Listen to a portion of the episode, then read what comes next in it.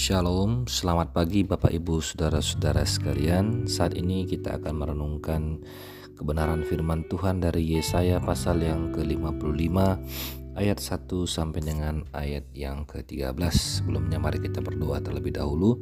Bapa di surga, kami mengucap syukur untuk kasih setia dan kebaikan-Mu. Saat ini kami mau merenungkan firman-Mu berkati setiap kami ya Tuhan. Terpujilah Engkau dalam nama Yesus. Amin. Nah, kalau kita melihat uh, dari Lembaga Alkitab Indonesia judul perikop yang diberikan dari Yesaya 55 ini adalah seruan untuk turut serta dalam keselamatan yang dari Tuhan.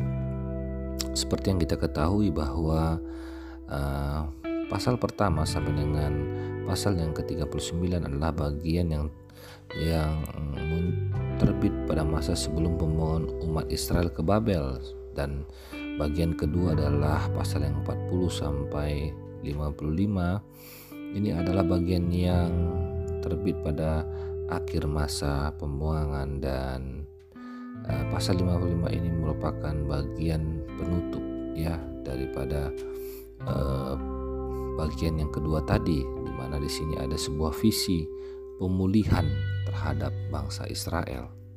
Seperti yang kita ketahui bahwa pada waktu itu umat Yehuda adalah orang buangan yang membutuhkan penghiburan dan mereka putus asa dan sedih selama ada di masa pembuangan tersebut.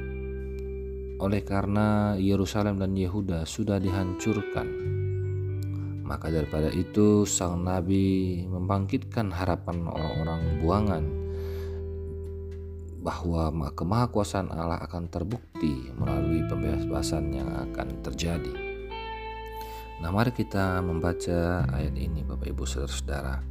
Firman Tuhan berkata, "Ayo, hai semua orang yang haus, marilah dan minumlah air, dan hai orang yang tidak mempunyai uang, marilah terimalah gandum tanpa uang pembeli, dan makanlah juga anggur dan susu tanpa bayaran Mengapakah kamu belanjakan uang untuk sesuatu yang bukan roti dan upah jeripayamu untuk sesuatu yang tidak mengenyangkan?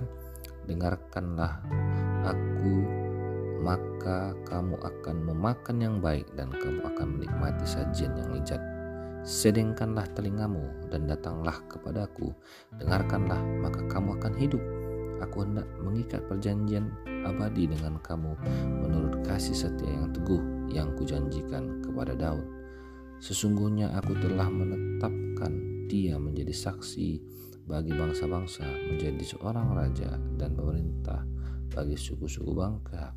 Sesungguhnya engkau akan memanggil bangsa yang tak kau kenal dan bangsa yang tidak mengenal engkau akan berlari kepadamu oleh karena Tuhan Allahmu dan karena yang Maha Kudus Allah Israel yang mengagumkan engkau. Carilah Tuhan selama ia berkenan ditemui, berserulah kepadanya selama ia dekat. Baiklah orang fasik meninggalkan jalannya dan orang jahat meninggalkan rancangannya. Baiklah ia kembali kepada Tuhan, maka dia akan mengasihaninya dan kepada Allah sebab ia memberi pengampunan dengan limpahnya. Sebab rancanganku bukanlah rancanganmu dan jalanmu bukanlah jalanku, demikianlah firman Tuhan. Seperti tingginya langit dari bumi, demikianlah tingginya jalanku dari jalanmu dan rancanganku dari rancanganmu. Sebab seperti hujan dan salju turun dari langit dan tidak kembali ke situ, melainkan mengairi bumi, membuatnya subur dan menumbuhkan tumbuh-tumbuhan, memberikan benih kepada penabur dan roti kepada orang yang mau makan. Demikianlah firmanku yang keluar dari mulutku. Ia tidak akan kembali kepadaku dengan sia-sia tetapi ia akan melaksanakan apa yang ku kehendaki dan akan berhasil dalam apa yang ku suruhkan kepadanya. Sungguh kamu akan bangkit, kamu akan berangkat dengan sukacita dan akan dihantarkan dengan damai. Gunung-gunung serta bukit-bukit akan bergembira, bersorak-sorai di hadapanmu dan segala pohon-pohon di padang akan bertepuk tangan. Sebagai ganti semak duri akan tumbuh pohon sanobar dan sebagai ganti kecubung akan tumbuh pohon murad dan itu akan itu akan terjadi sebagai kemasyuran bagi Tuhan sebagai tanda abadi yang tidak akan lenyap.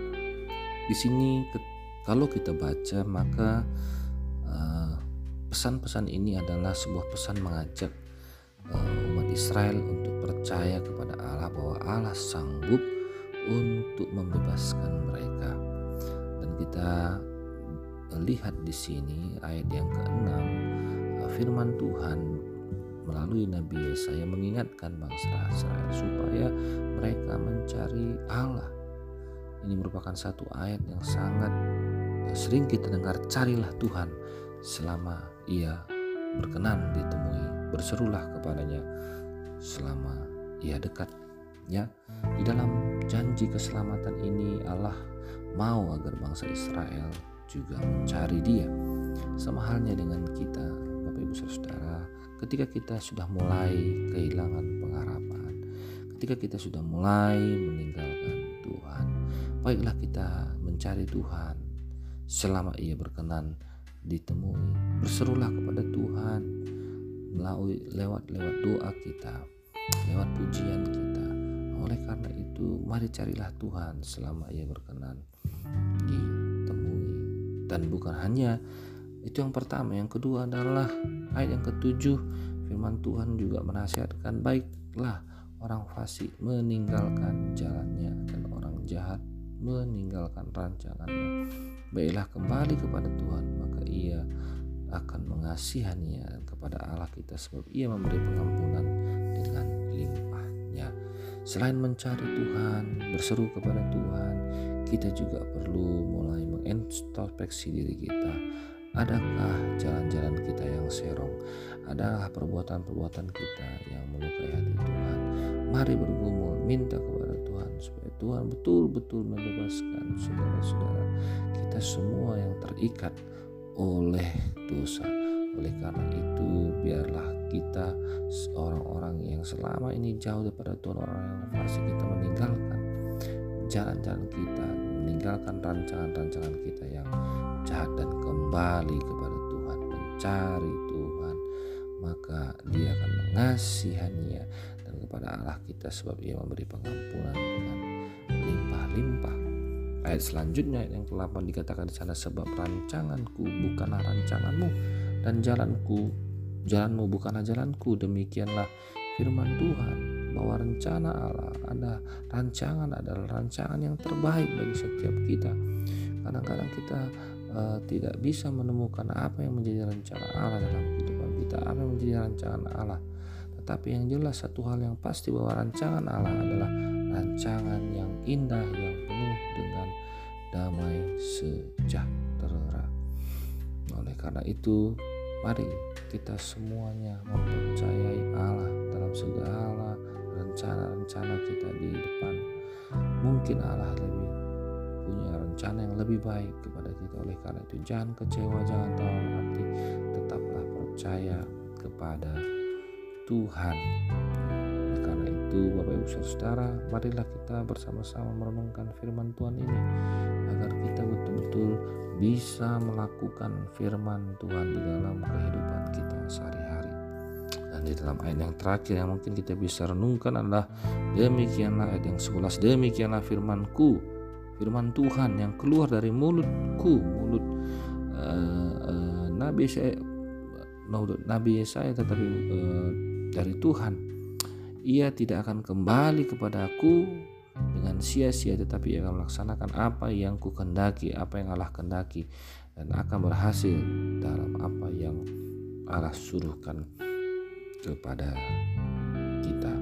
Oleh karena itu Bapak Ibu Saudara marilah kita kembali kepada Tuhan dan melakukan kehendak Allah menjauhi yang jahat yang fasik dan minta kepada Tuhan agar betul-betul Tuhan memulihkan kehidupan kita sekalian. Terima kasih. Demikianlah firman Tuhan pada hari ini kiranya Tuhan memberkati kita semua.